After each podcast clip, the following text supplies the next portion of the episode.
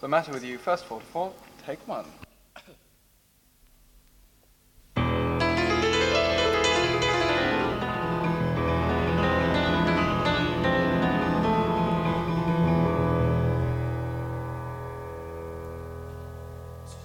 You tell me that you want us to be together. But the very next minute you start to talk about the weather. It shines or snows? The situation seems to be that everybody knows exactly what you're doing to me. I know you, you're exactly like your mother's daughter. Transparent girls see through you like a glass of water. Hey ho, here comes the sun shining down on me. I just wanna be glad, but you just wanna be free. Tell me now, tell me all the reasons why you wanna break my heart. Tell me how, tell me how you're managing to force our lives apart. Sing it out, let me hear the reasons for the things you're trying to do. Tell me now, tell me what's the matter with you.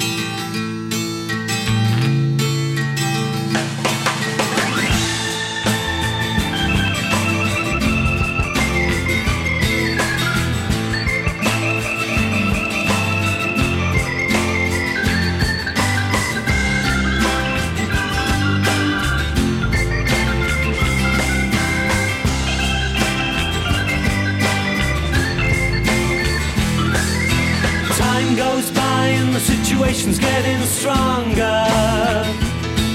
Had a feeling today that it can't go on much longer. Hey, hey, here comes the crunch. It's gonna be the end of me. Today I had a hunch that very soon you're gonna be free. Tell me now, tell me all the reasons why you wanna break my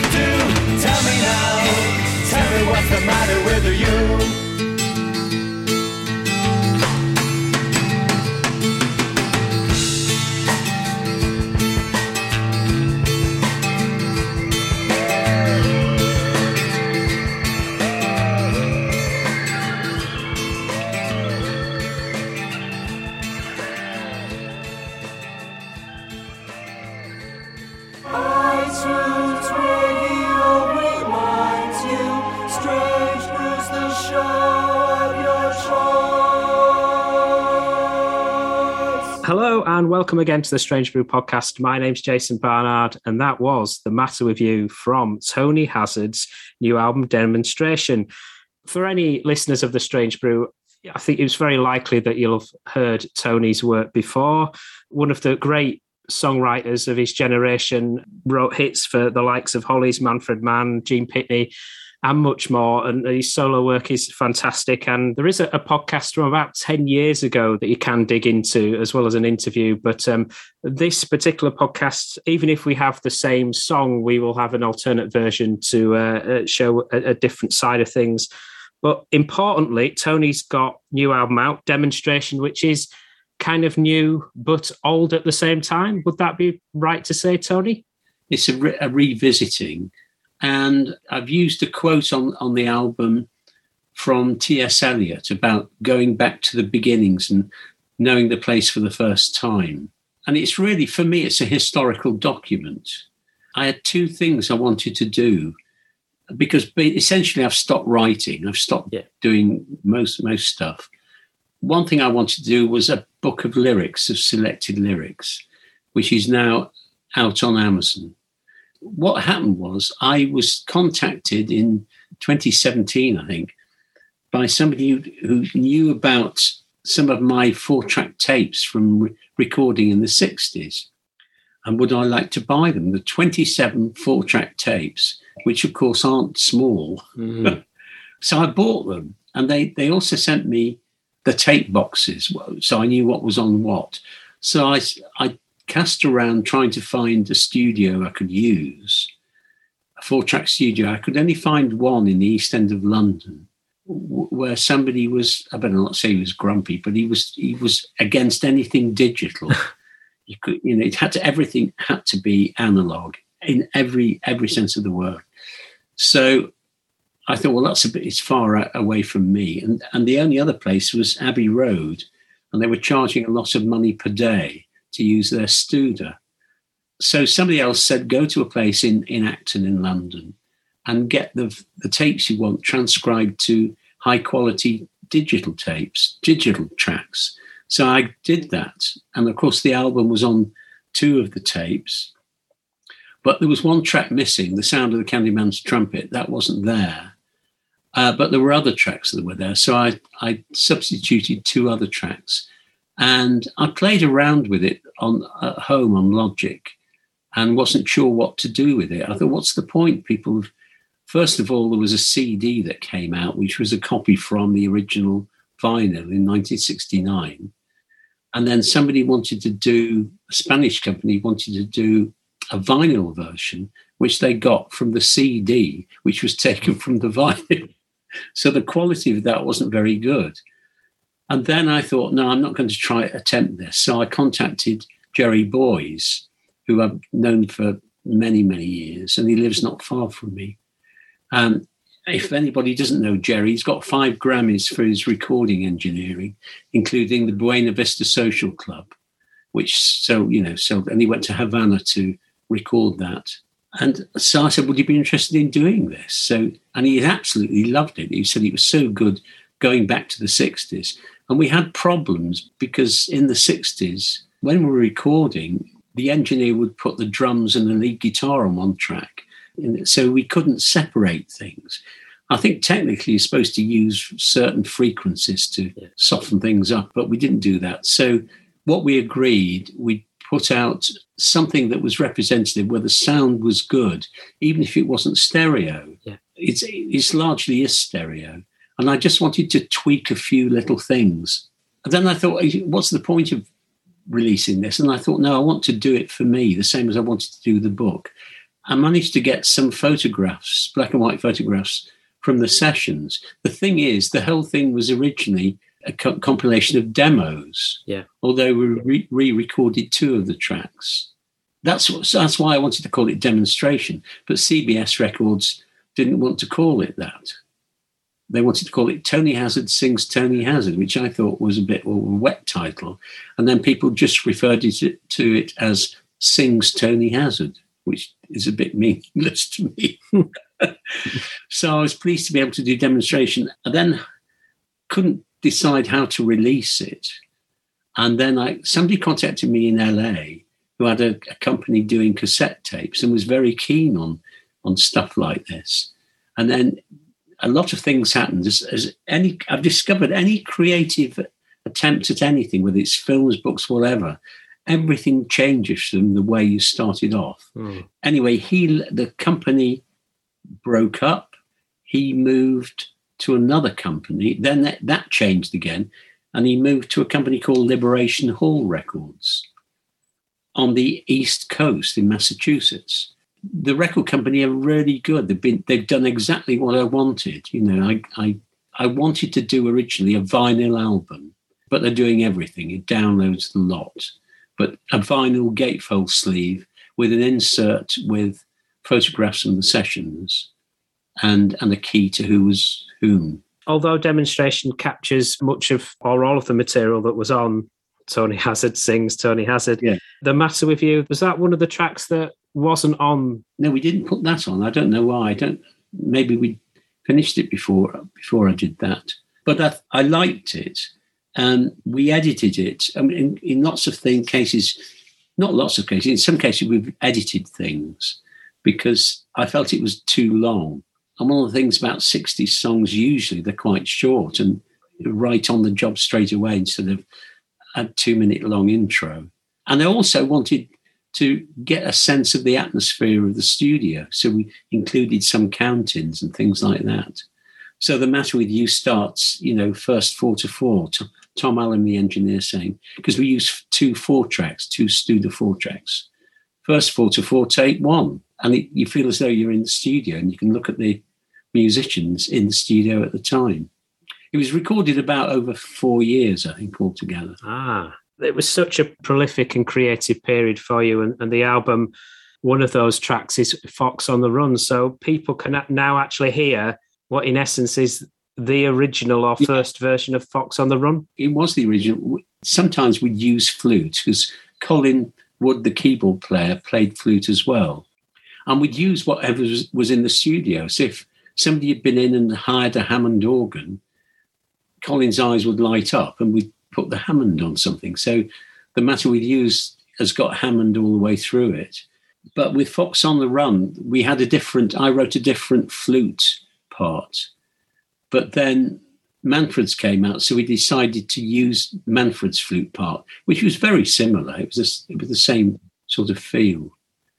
And I was I was into the band at the time, so I was trying to. It was influenced by the band, but then of course later on it became a bluegrass. Everybody thinks of it in the states as bluegrass, and I've since written a third verse, which is a bit confusing for people, which is in the lyric book. I had a funny incident where somebody in the States, a bluegrass band, sent me a, a film of them playing in their house with a double bass and a banjo player sitting in, in a wheelchair. And it was a great track. And I said, Thank you for this. Did you know there's a third verse? Oh, please, will you send it to us? So I sent it to them. They then sent me another video, including the third verse. I think they're the only band that knows it now.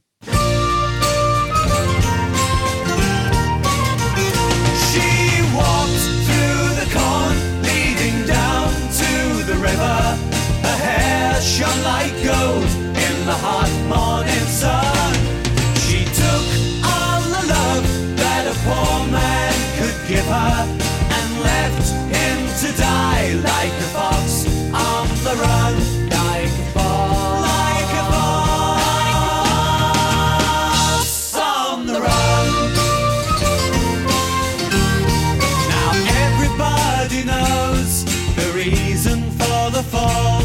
When woman tempted man in paradise's hall, this woman tempted me and took me for a ride. And like the weary fox, I need a place to hide.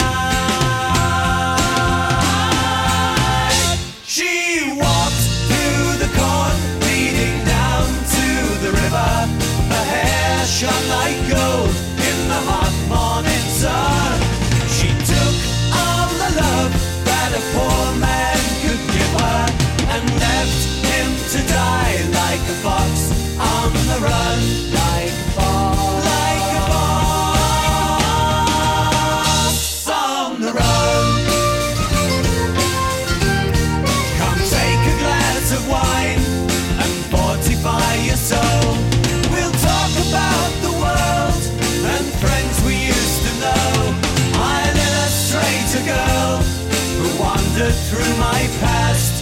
She didn't care to stay. The picture cannot last.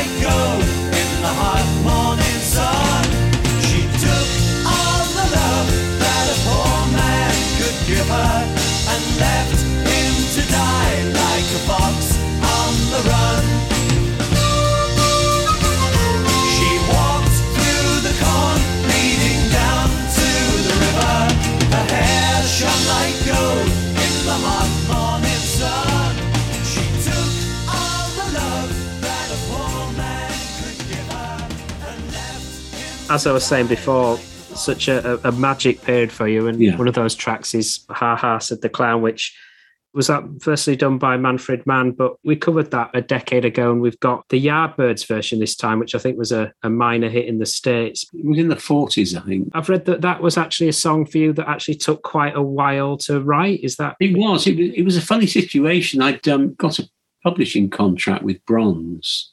Then I went through a dry period. I couldn't write, I'd, or anything I wrote wasn't up to standard. And I went in to see Gerry Bron with a guitar one day with four songs, I think it was, and played three, and he didn't like any of them. So I stood up to go out and said, Well, there's no point in doing this. He said, No, no, no, play the fourth one. And it happened to be Ha said the clown. And a big grin came over his face and said, It's a hit. And I, I could not see, I couldn't tell what was commercial. I've never been able to do that.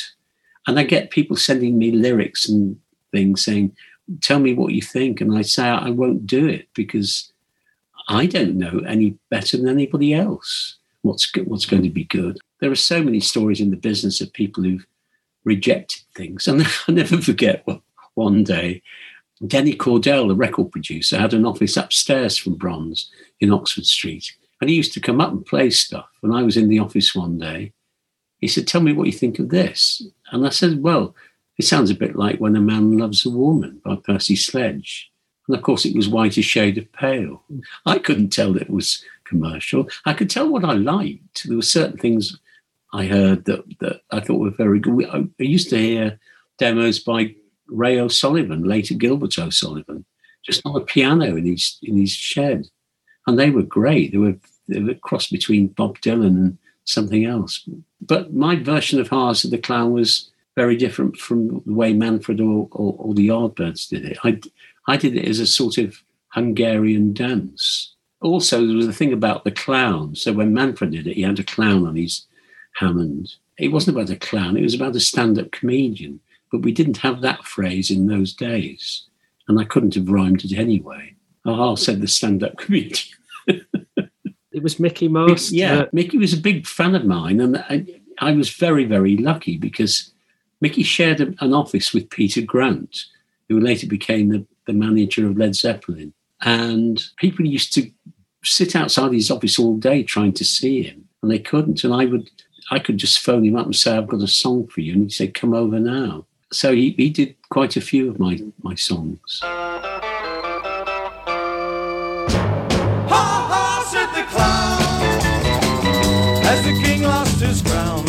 Night being tight on romance.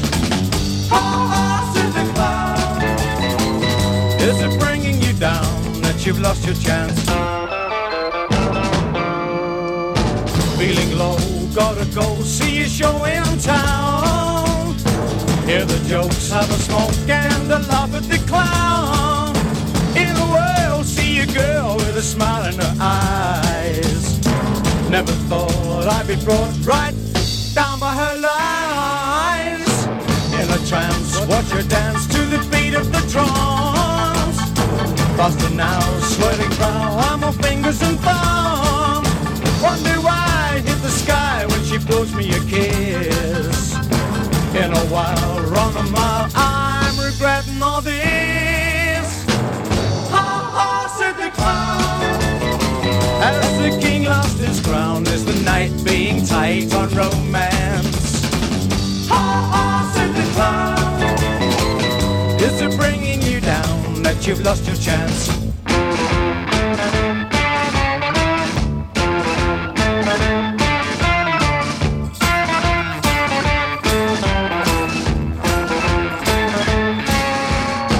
Time to go close the show with the people goodbye. Grab my coat, grab my hat, look that girl in the eye. Put your home, what's your phone number? Stop fooling round. Could have died, she replied, I'm the wife of the clown. Ha ha, said the clown. As the king lost his crown, is the night being tight on romance? Ha ha, said the clown. Is it bringing you down that you've lost your chance? Ha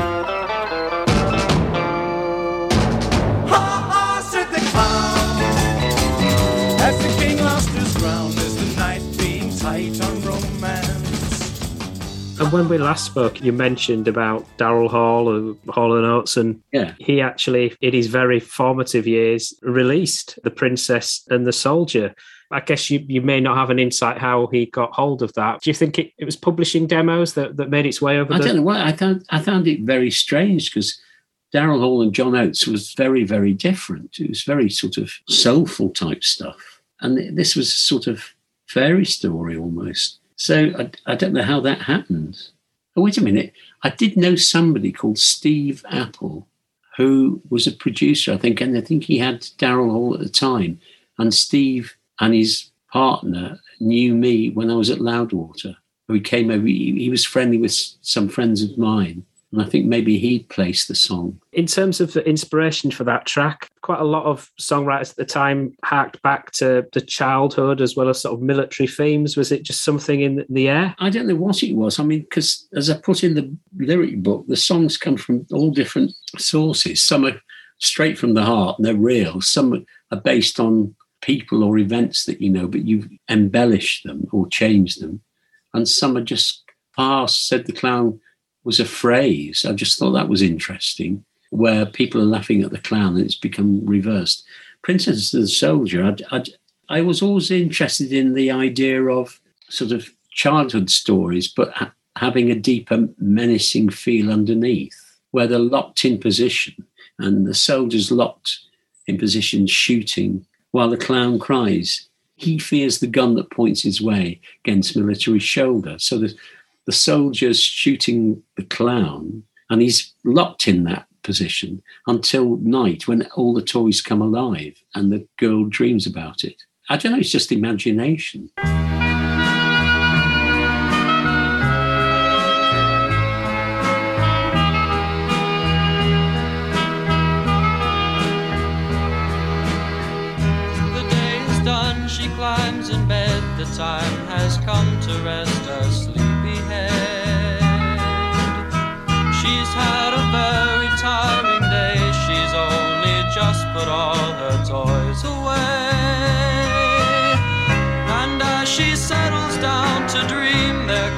Sound, or so it seems, the trumpet sounding reveille. It is the candy man that plays, and with his magic trumpet says, It's time for toys to have their day.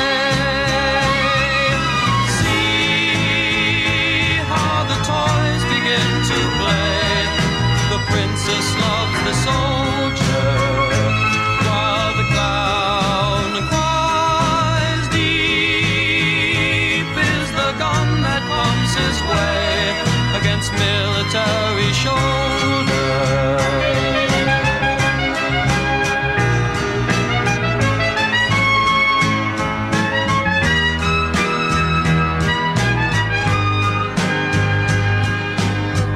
The morning comes, the child's awake,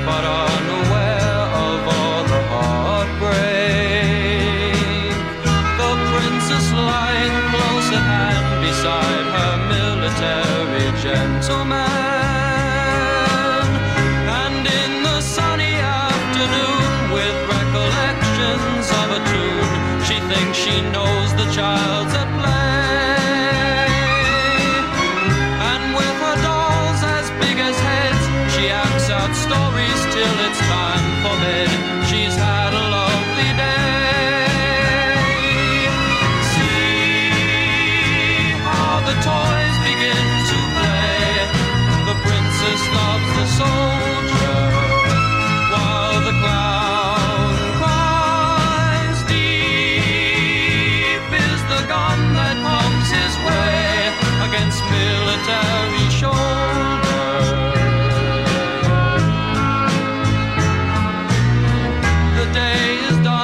climbs in bed. The time has come to rest her sleepy head.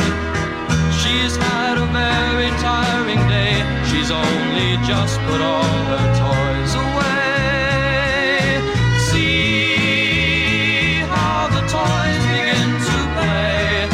The princess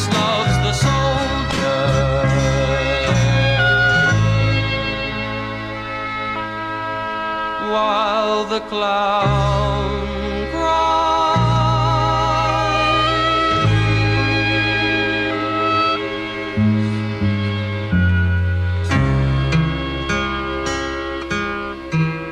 And now we have a song that was the working title for the Strange Brew podcast, which is uh, my, my love for this song. And we have Cliff Richard's version, which is the original released version, I, I guess. Yeah. The sound of the Candyman's trumpet, and it seems a, a bit of a juxtaposition. The Candyman's trumpet, which has got a bit of that psychedelic feeling, but compared to what Cliff was releasing at the time, and also Eurovision, how did that happen? It was bizarre, completely bizarre. That song was written after my one and only acid trip. and if you listen to the words, you can tell. And after that, I thought never again because it didn't go very well. Bronze put it in. At the time, the Music Publishers Association judged songs that were submitted to them and had eight of them. And then the public would then vote on, on the eight. I don't know why they submitted that. I thought it was completely wrong. I envisaged it as a mamas and papas thing with answering voices. That's how I think we recorded the demo a bit like that. But I've, I've lost the demo. I don't know where that's gone. And I later heard that Cliff really liked that. It was his favourite. But I don't know because I, I didn't speak to him. So I was very surprised. I was surprised it was, uh, you know, it was done. It shouldn't have been. Well, glad it did. I mean, Cliff's got a great voice. You've got Norrie Paramor as producer. Yeah. John Paul Jones as uh, arrangement and uh, a great arrangement. Yeah, well, John Paul Jones did a lot of my, arranged a lot of my stuff for Mickie Most, and Jimmy Page played on on them as well. When I recorded it myself, I'm, I'm sure I'd done a demo before that, before we did the ver- my version of it. Well, I, I used the only Bach trumpet player I knew, and that was David Mason, who played on Penny Lane. So I wrote the dots out for him. There was a fade at the end, and he said, "Do you want me to do what I did on Penny Lane and just improvise?" I said, "I said yes, please." So he did.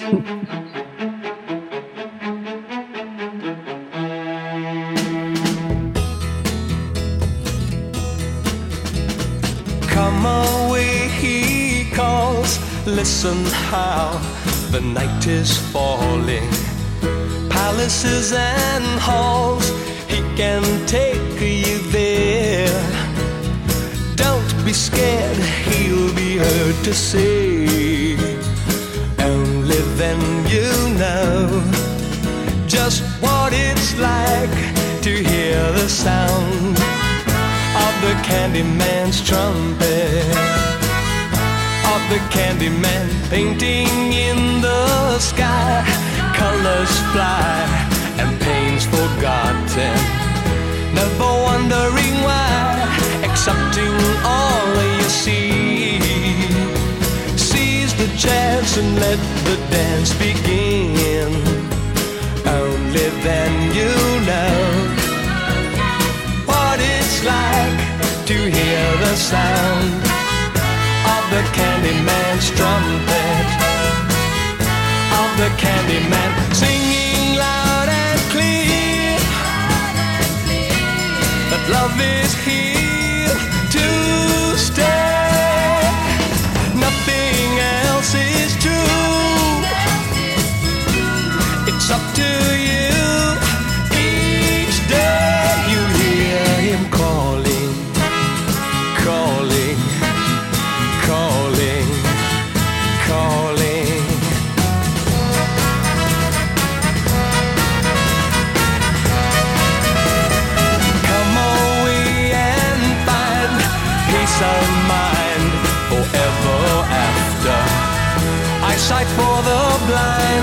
So everyone may see.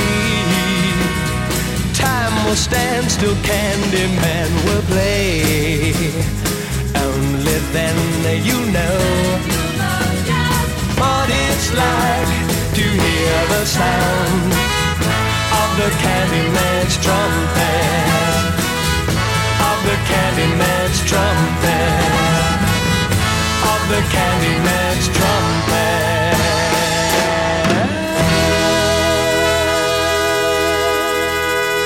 As we're mixing up versions, um, we had a song earlier that was recorded by Richard Barnes. He have a great connection with, and Gene Pitney had the uh, the hit version. But we've now got Richard Barnes's version of Maria Elena here. Yeah. Two artists that you've got that strong connection, really. But Richard Barnes, um, he was a great foil for your songwriting. I used Richard to do backing voices and harmonies on the demos. So we worked on the demos all the time, and we were on, we worked automatically. We'd sang on one vo- one mic and just did it. In fact, there are there are shots on on the album of us singing on the one mic.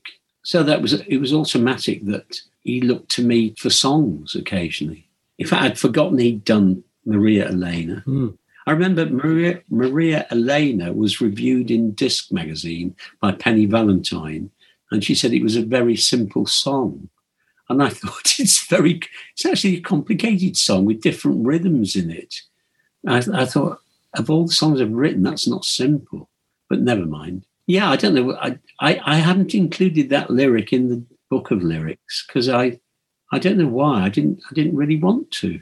I didn't include Hello World either because that, that was that was written to order for, for Eurovision, and um, nothing came of that. Well, it was hit with the Tremeloes. Maria Elena, a, song that's got a bit of a different style to some of your other singles. It's got a kind of marching, pacey. Yeah, and it's also a bit of a Spanish feel. It's got a sense of three four going against four four in the chorus. Yeah, I think it, I think it was an all right song, and Gene liked it. And Richard, I, I'd forgotten that Richard had recorded it. I can't. Sometimes things get done and I can't remember them.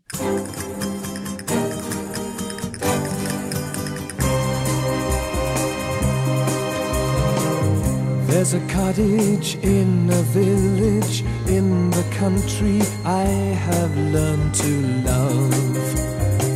And every night the curfew rings and people sing their prayers to heaven above. In the cottage there lives a girl who's crying cause she can see soldiers marching away to war. They're fighting to be free. Maria Elena, I'm going away to war. I'm going to fight, I may not be back again. Maria Elena, I love you forevermore. You say it's alright, just stay by my side till dawn.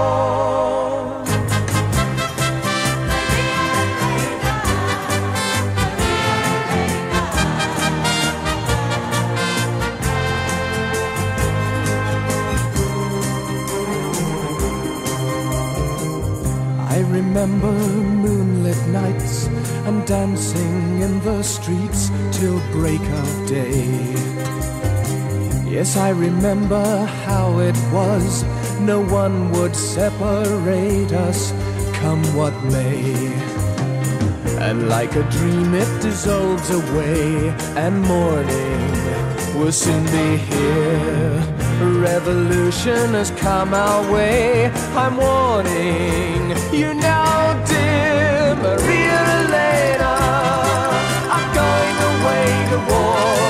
I'm going to fight. I may not be back again.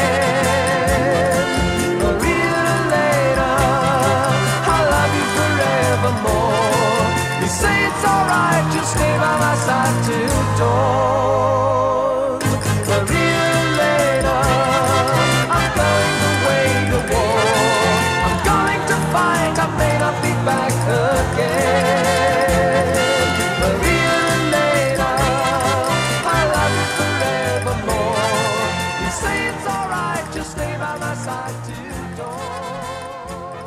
We had uh, Richard's version of Maria Elena that got released in 1970, a little bit after Gene's version, but around that time you were starting to shift your sound a, a little bit, which seemed right for the 70s. I think we've got your solo single, the, the Way I Feel. Could you see the way that the wind was going in relation to being a solo artist and the shift? Well, it was really Gerry Bron. He's, he he realised it was the sort of era of the singer songwriter, I think, and said to me, "Why don't you go away and write an album and don't think about being commercial?"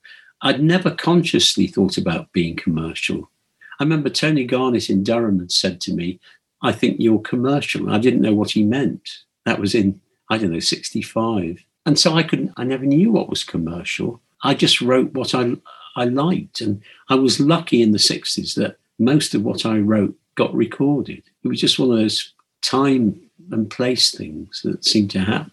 I think you go th- people go through periods of that, and that's the way it worked. The way I feel was at the end of that was a very commercial record insofar as it, when I say commercial, it was very poppy. I think the other thing is when I'd written You Won't Be Leaving and had a hit, I started to think, well, I'm a songwriter, and what do songwriters do? They write songs. So I started, I put the songwriting cap on.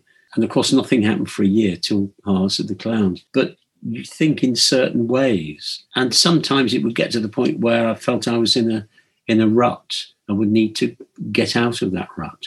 But the way I feel was just it was over over poppy, I think. Sometimes I don't really like that now. It's just too uh, it's too obvious. With a great big streaming chorus, you know.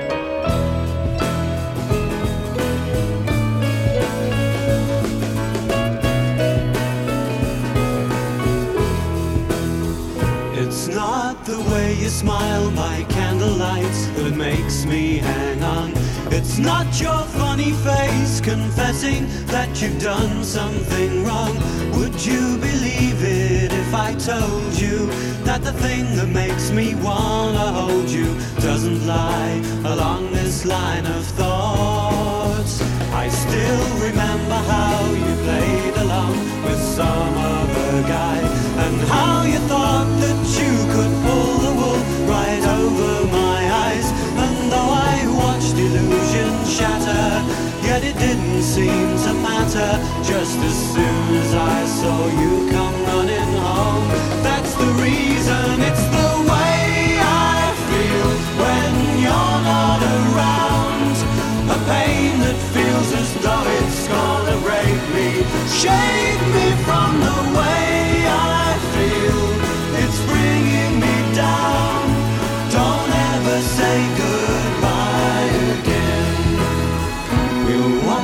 summers come and summers go and winter return. And as the time goes by, well, you and I will both of us learn just what it means to be together. But it's wrong of you to sever a relationship that means so much to me. So let me tell you of the way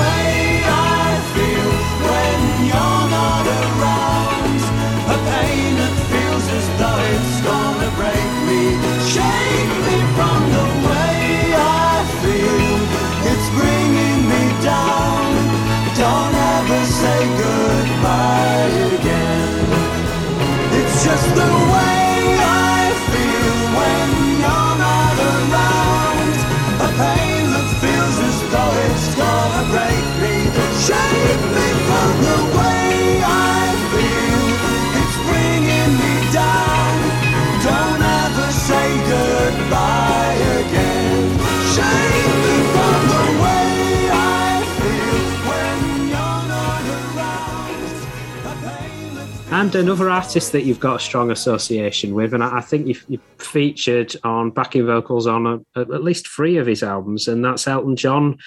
And we have Take Me to the Pilot here. How did you get involved in terms of um, working with Elton alongside some other fantastic vocalists, of course? I was friendly with Lesley Duncan, and Lesley was doing backing vocals. She used to do backing vocals for Dusty Springfield. And so I got into the backing vocals circuit. So I you know, turn up and do sessions and meet regular people on those sessions, like Sue and Sunny. I can't remember them all. Madeline Bell, and it was it was really nice and cosy. We automatically would sing harmonies, and it all seemed to work quite quickly. We sang on a Tony Blackburn single once. Did you? He was very nervous, yeah, and we were all sort of very professional. And then we did we did James Last albums. Used to fly over to Hamburg and get treated like gods and goddesses. He was like Father Christmas. Had a great time, and everybody poo-pooed James Last because it was mum's and dad's music. But he was actually a great arranger, and he had great musicians. We didn't have any of that snobbishness. We, you know, they were musicians. We, you know, we sang on it. Elton was was one of the backing singers, and I never forget. I was in a session one day with him doing the backing vocals, and he said, "Oh, I did, I did a gig last night in Brighton, a solo gig on piano." And everybody said, "How did it go?" He said, "It was great. It was all right." But I knew him as Reg at the time. We all, but we all got on really well. He came up to my house at Loudwater for tea once. I can't remember why, or given me a lift. maybe that was it. So I already knew him. And then when he started to, he'd already done Empty Sky with Dick James music. And then he started to do the Trident sessions with Gus Dudgeon. And he said, well, I'm doing this album, will you come and sing on it? So we said yes. And as soon as I heard it, I thought, wow, this is something else. Especially Take Me to the Pilot. It was, nobody knew what it was about. I don't think Bernie Taupin knew what it was about. he hmm. just wrote these lyrics. I did hear he said, you know, they're completely meaningless. We don't know what's, what it's all about, but, but, but great tracks. And I, you know, I like the musicians. I like Caleb Quaye. Yeah. I thought I'm, I'm going to have him for something because he's so different, so original. You hear Caleb playing, and you know he's not like anybody else. And also, BJ Cole was on on the sessions, so I thought I'll, I'll have him. and that's how we we got into it. And then I think we did Tumbleweed Connection was the next one after Elton John, and then we it was Honky Chateau. I think on the Honky Chateau, he and Dusty had become friend friendly, and he wanted her to sing on it. And so, with just half a dozen of us- backing singers, and I was standing next to her, and she, she was very sweet and very nervous, and said, "I don't think I can do this." I was thinking, "You're Dusty Spring." but I didn't say it. I thought, "What the hell?" Of course you can do it. I, I kept reassuring her. I said, "You'd be fine. Don't worry." And she was, of course, because she was really sweet. And then we did the um, Festival Hall concert, the first Festival Hall concert. And I lost track of him after that. So I haven't been in touch since. Because he went on to do all sorts of stuff and go through different changes. But that's how I ended up on Take Me to the Pilot, which is a, a great track, great play. And that's why BJ Cole and Caleb Quaye played on Loudwater House.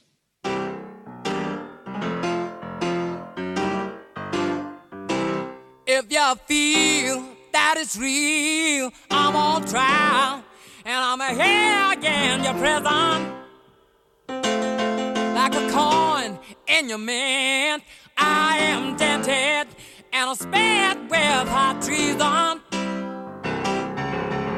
Through a glass eye, your throne is the one danger zone. Take me to the pilot for control.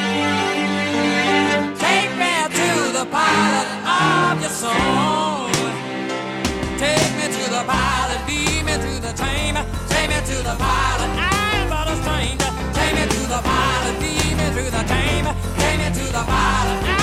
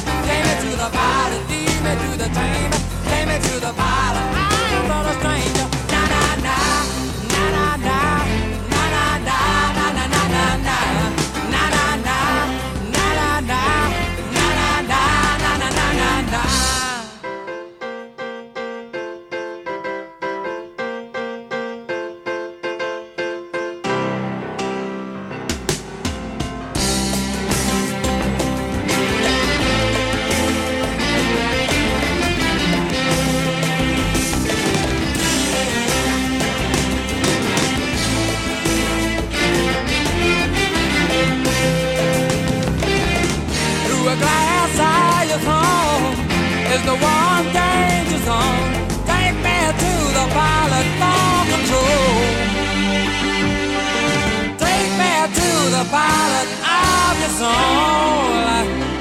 Take me to the pilot, lead me to the chamber, take me to the party. I am but a stranger. Take me to the party, lead me to the chamber, take me to the party. I am but a stranger.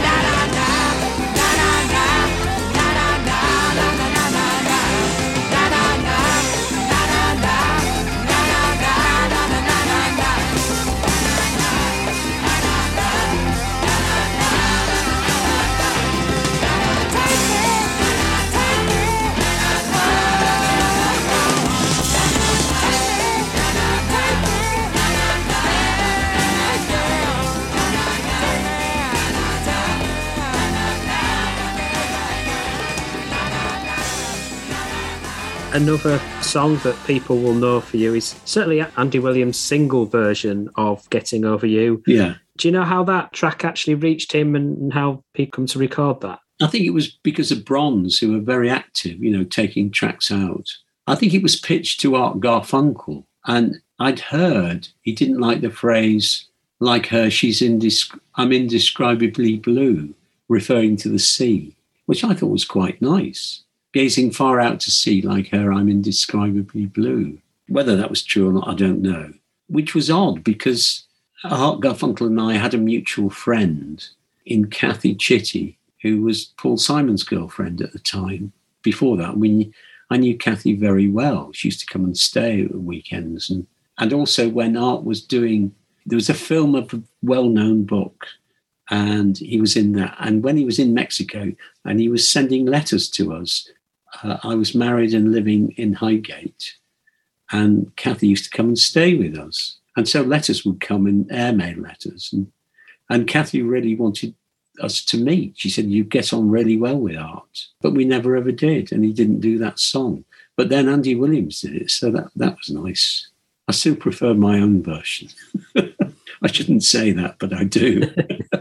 Peter Noone also recorded it, didn't he? yes, he did. You know, that's one of those things. I think I was doing an interview in at Radio Merseyside and they played that. And I, I said, I didn't know he'd done this. I was very surprised. I also, Gene Pitney had also done another song. I can't remember what it was now that I didn't know he'd recorded. I was quite surprised at that.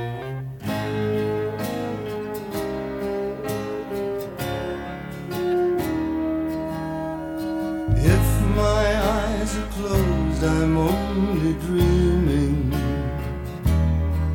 So wake me up upon my bed of straw. Gotta see the day begin. Figure out the mood I'm in.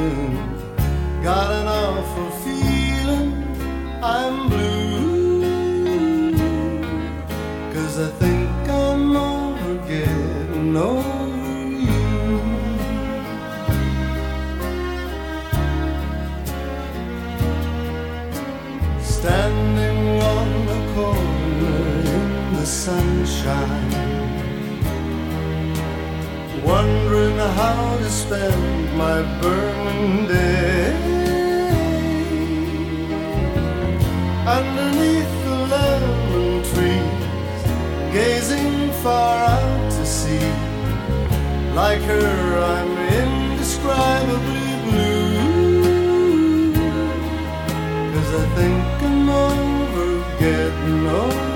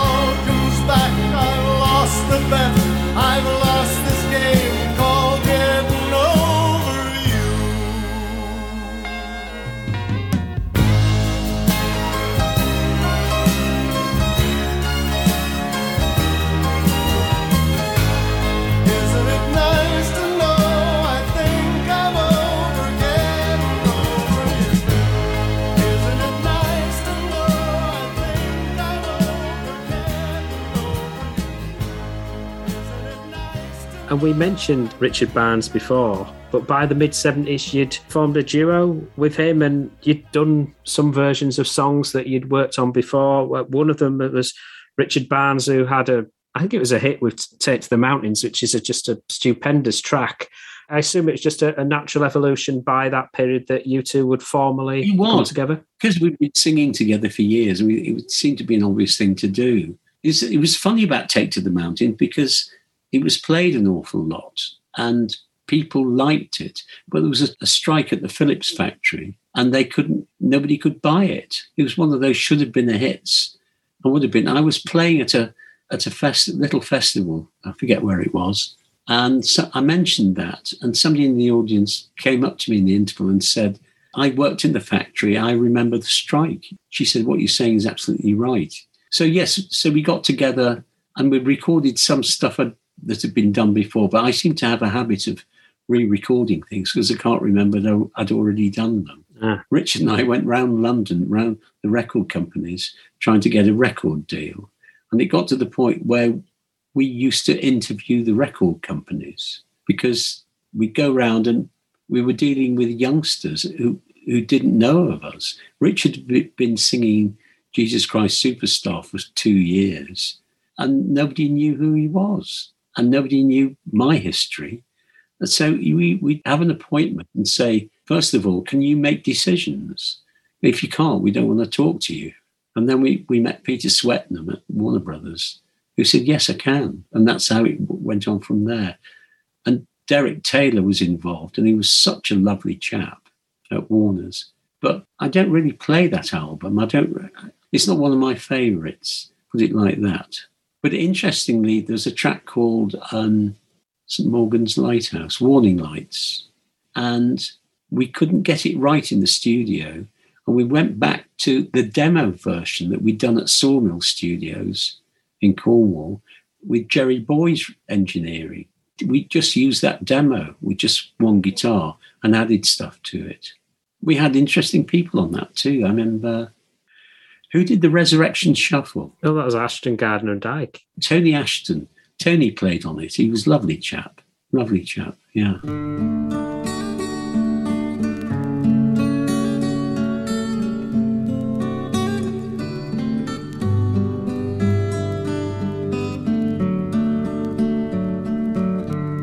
I remember golden days, autumn falling by the river. How I always fail to give her peace of mind. Take a boat or take a plane, and then take away your lover. The end result is still the same no peace of mind. Wouldn't you like to know I love you? Jump on a plane and take a ride. Come home before I forget you. And take to the mountains and hide. Wouldn't you like to know I love you? Jump on a plane and take a ride. Come home before I forget you.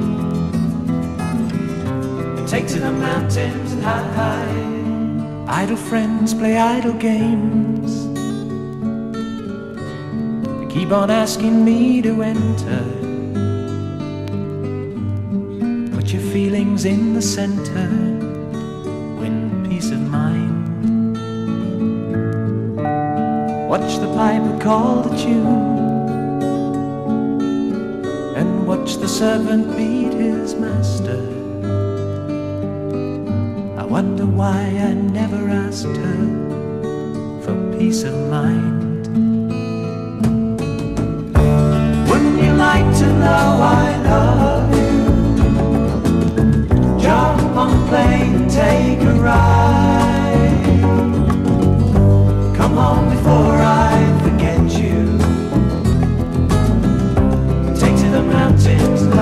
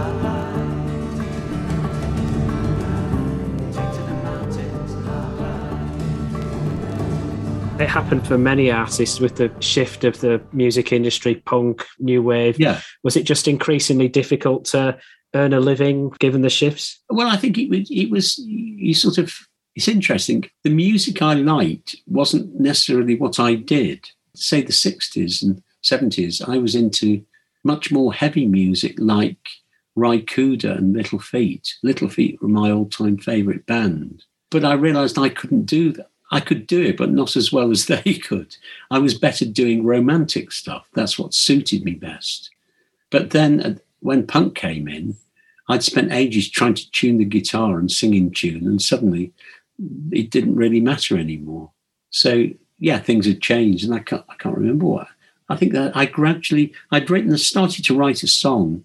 I got bored with it, and I thought I, I can't really do this. So I, I just went in a completely different direction and stopped writing for quite a long time. Then went back to it. Obviously, you did go back to it and gets us towards the period that we last spoke, which was the Songs from the Lynher, just over there. the river, Yeah. river, isn't it? Yeah, the river Lynher. I own half the river up to the centre of the river in my woods.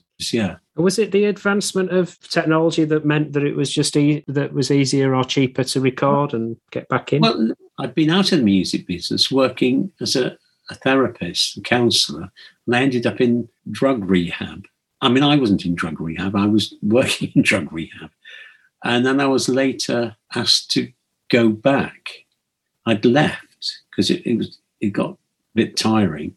And I went back, and a friend of mine was running the place and wanted me to run the men's unit, residential unit. So I did. I thought it was going to be for a few weeks, and it ended up four years. Before that, I'd, I thought, right, we, we got recording with computers, and I thought, well, I've got to find out about this.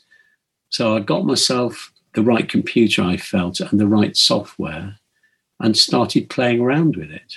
But I did it all myself. So songs from the Lynher, I played everything. So it took ages. It took five years to do that. I had a stroke in the middle of it. Uh, we, and luckily, I'd played tremolo mandolin on it before the stroke because after that, I couldn't do it. I could play guitar. I got back to playing guitar quite quickly, but that slowed me down. And, and I was trying to do it in between working at the treatment center before then. And then I had time to focus on, on that. But part of it was a happy process, doing it at your own speed in your own home. But the other half was the responsibility where you didn't have a record company. So you've got to do it all yourself. I, I ended up buying a SLR camera to take the photographs for the, you know, for the CD and then organizing all that. And it got to the point where I was fed up with it all. I, didn't, I thought I'm never going to do anything like this again until we did the Helicum sessions. We've next got "Happy Be Me" from Songs from the Lynher, and that Yeah. that's the song that represents. Is it contentment? Do you think? That was written a long time ago, and it was written. It was inspired by the VAT Man. Oh, right. When VAT first came out, I had to be involved with VAT. I don't know why. I wasn't earning lots of money necessarily, but they, you had to do it. A man came to see me. I was trying to explain it. I said, "Look," I said, "Do you know anything about brass band arranging?" And he said, "No." I said, "Well, the instruments are written in three flats. There are E flat instruments, B flat instruments, and concert pitch. But when they play, they all sound in the same key. Do you understand that?" And he said, "No." So I said, if I went to the Plymouth VAT office and said, right, lads, it's brass band arranging time, you wouldn't know what to do, would you? And he said, no. I said, well, neither do I understand this form. He said, nevertheless, you've still got to do it. so it was about, there's a line in it about people think they're fettered by by a rule, is it? Or by, by the rules. Yeah, that was a reference to that. It was everything that had to be done. There was no sense of soul or feel or, you know, it was all rigid rules. Uh, and- and I'm not very good with rigid rules. Um, so and I tend, I tend to rebel against.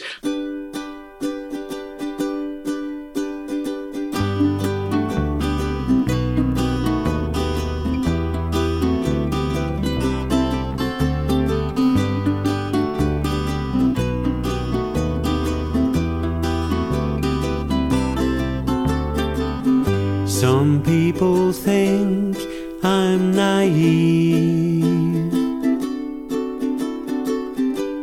They think I'm wearing my heart on my sleeve.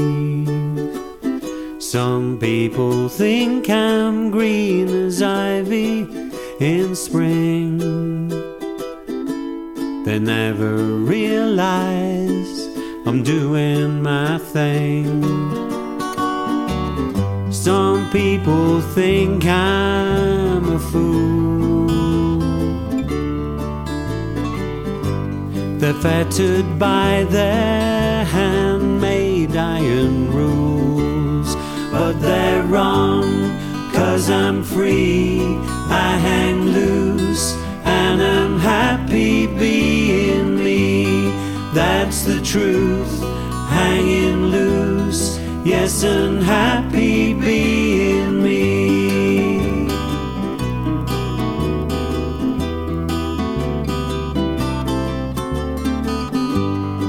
When Friday night comes around, when Friday night comes around, I take a stroll to the center of town. Might drink some whiskey or I might drink some wine. Might ask a lady if she'd care to dine. She'd care to dine. Spend Sunday mornings in bed. It never bothers me the things I've heard said. I don't care, cause I'm free. I hang loose, and I'm happy being me. That's the truth, hanging loose. Yes, and happy being me.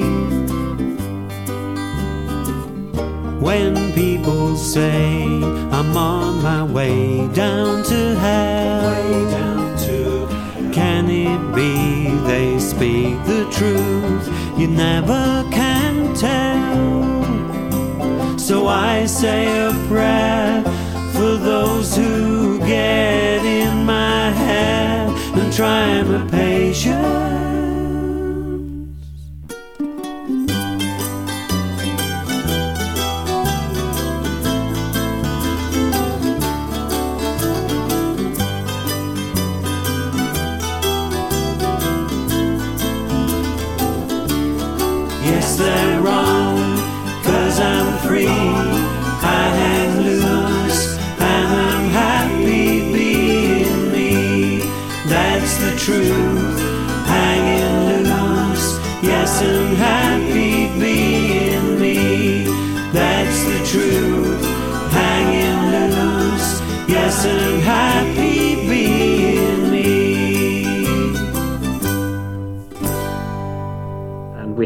another day for me. So the Hallicum sessions, that was a relatively short period of time after songs from the Lynher. Yeah. So you were I'd had a, an email from the professor of international law in San Sebastian, who'd been a fan of mine for years. He said, I've been a fan of yours since I was 14.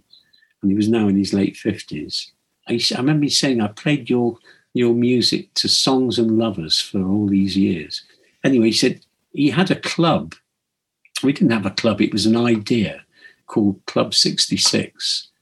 And people would pay so many euros a month and they would bring people over to play in concerts. So he said, Will you come and play? So I said, Yeah, and went over, not knowing what to expect. I'd looked him up on to see he was real. He wasn't an axe murderer or anything. and I could see him talking in Spanish in his in a suit.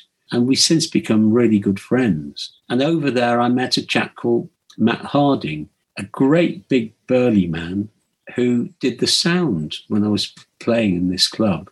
And we became great friends. He, he was a great songwriter and a, had a great voice, was a great guitarist. He's one of those people that should have been doing far more than he was because people just didn't.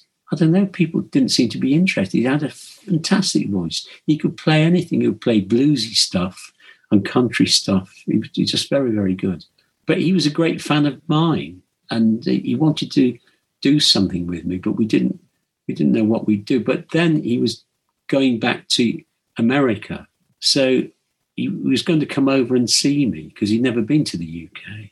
So he came over on the ferry. I met him in Plymouth and he brought some recording gear and I got recording gear. And uh, I thought, after songs from the Lynher, I thought, I don't want the responsibility. I want somebody else to take the responsibility. And unbeknown to me, he wanted to produce a very, very simple, raw album with me. He'd only had a week here. So we, we'd set it up and we'd re- just keep things recording. We'd, I just get the guitar and play. And very occasionally, he'd overdub another guitar or a harmony or something like that. And then we go and sit outside on the on the seat outside and he'd smoke a cigarette.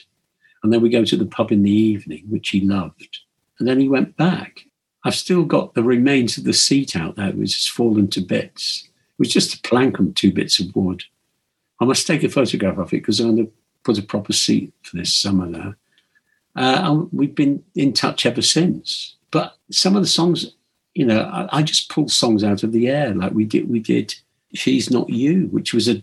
I remembered it from a demo I'd done in the mid '60s, and nobody had recorded it. And I played it to him. He said, "I really like that." So we we just did it. There was one track. I think it was another day for me, and I was. I said, "Look, I can do this far better." A lot of the takes were just one take with with mistakes and things, and he wanted to leave it. He said, "No, leave it like that." I said, "I can sing that much better." He said, "I don't want you to." He said, "You don't like people hearing your vulnerability." I said, "No, of course not." He said, "Well, it's it's endearing." He said, "We'll keep it in." And then one day we were walking through the woods down to the river, and I pointed across one of our fields, and I said, "I said all the fields around here had names, and that." field was called Hallicum. And if I'd known that when I came here, I would have called the house Hallicum, but I didn't. I didn't know it. So when it came to packing up, and he, he did the files, and he called it the Hallicum Sessions.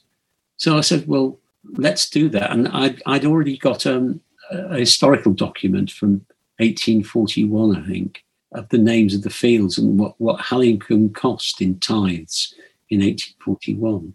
I live in an old barn that goes back to 1821. So this year it's 200 years old. So that's how we had the Hallicum sessions.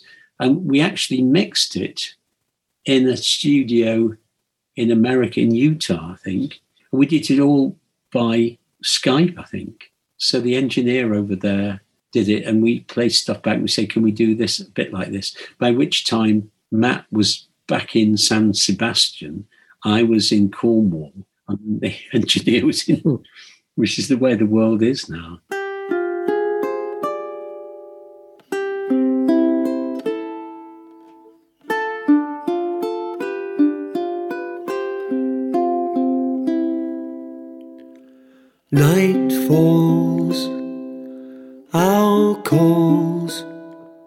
And mist clings round my house walls.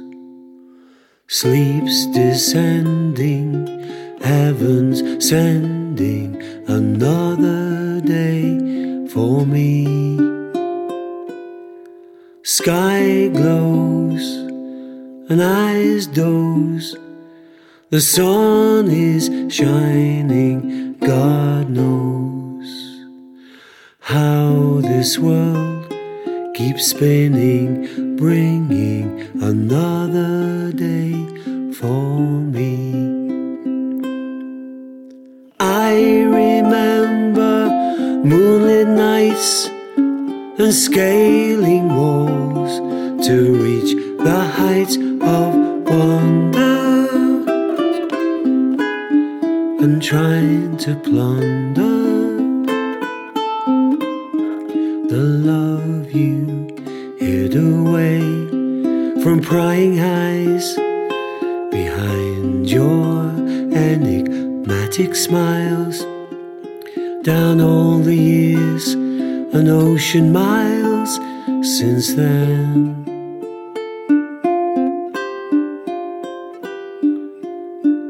Child grows and life goes, and old age creeps on tiptoes. unrelenting, yet still presenting another day for me. Heartaches, heartbreaks. This game of life has high stakes. Aces high, with luck might buy another day for me. Aces high, with luck might buy another day for me.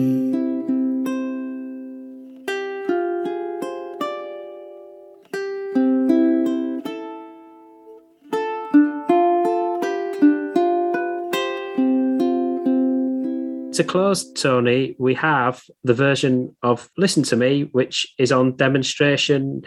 Listen to Me being one of the key Hollies hits from the 60s. Yeah. Am I right that actually Tony Hicks was involved in just doing a little bit extra in Yeah, terms of the it- version that we kept the demo. I was pleased with the demo. I knew Tony quite well at the time, and he said, "I'll put my guitar part on if you like." So we overdubbed that. I don't know how we edited it in. We must have done. The engineers must have done that.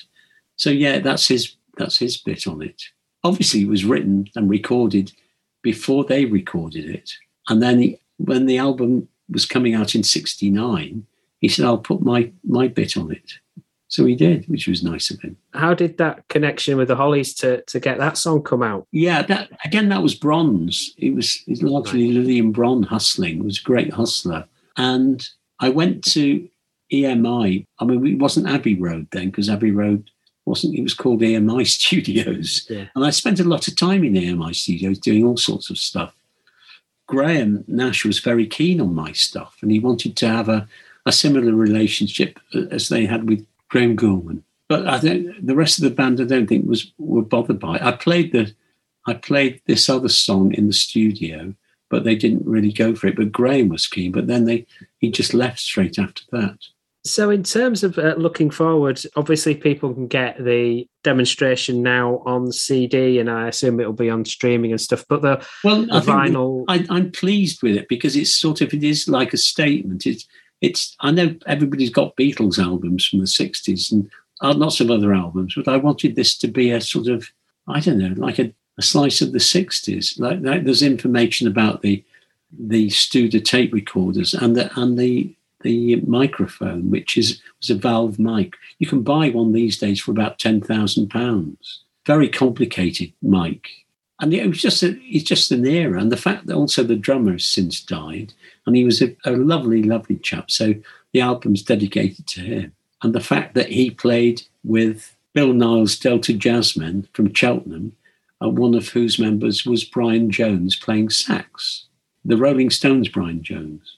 So it's all it's funny how things get connected and move on, and and also the fact that all the demos were done in Regent Sound A studios, in, which doesn't exist anymore, in Tot- just off Tottenham Court Road, not Regent Sound B in Denmark Street. I, I was in there one morning doing one of the tracks, and Adrian, the engineer, said, "Guess who we had in here last night?" And I said, "Who?" He said, "It was the Beatles." I thought they were recording a, a guitar track.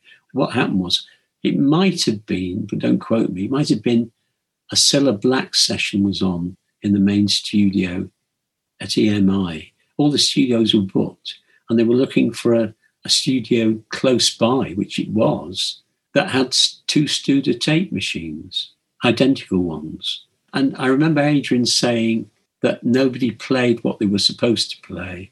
Everybody was playing different different things, but they recorded "Fixing a Hole" on Sergeant Pepper, and that's mentioned on Demonstration album as a little historical footnote. that's a fitting way to end, Tony. What can I say? Right. It's just a pleasure to speak with you. Okay. Jolly good. Thanks a lot. Cheers. Listen to me, I'll sing a song to change your mind.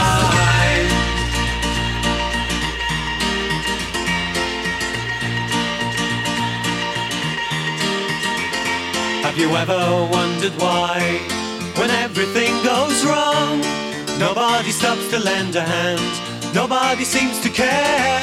Then she looks you in the eye, and suddenly you're strong. And very soon you realize that you didn't care about love. Listen to me, I'll sing a song to change your mind. Your ears are deaf, your mouth is dumb, your eyes blind. Listen to me, and very soon I think you'll find somebody wants to help you. Somebody seems to care, and very soon you've forgotten that you didn't care about love.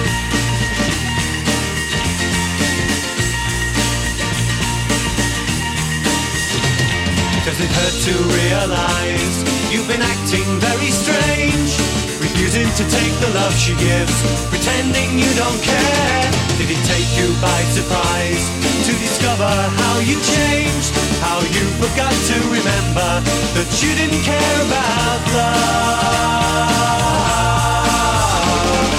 Listen to me, I'll sing a song to change your mind. Your ears are deaf, your mouth is dumb, your eyes are blind. Listen to me, and very soon I think you'll find somebody wants to help you. Somebody seems to care, and very soon you've forgotten that you didn't care about love. Listen to me, I'll sing a song to change your mind. Your ears are deaf, your mouth is dumb, your eyes are blind. Listen to me, and very soon I think you'll find somebody wants to help you. Somebody seems to care, and very soon you've forgotten that you didn't care about love. You didn't care about love. You didn't care about love. You didn't care about love. Thank you for listening to the Strange Brew podcast. If you do like the show, please consider a small donation to help keep the show archive online. It's 10 years since I started the podcast, and hosting fees are increasing over time. All your support keeps the show running and helps me get amazing guests. To support me, just go to thestrangebrew.co.uk where you'll see a donate button on the homepage. Thank you very much. Plus, any reviews on your podcast services help to spread the word too. Thank you.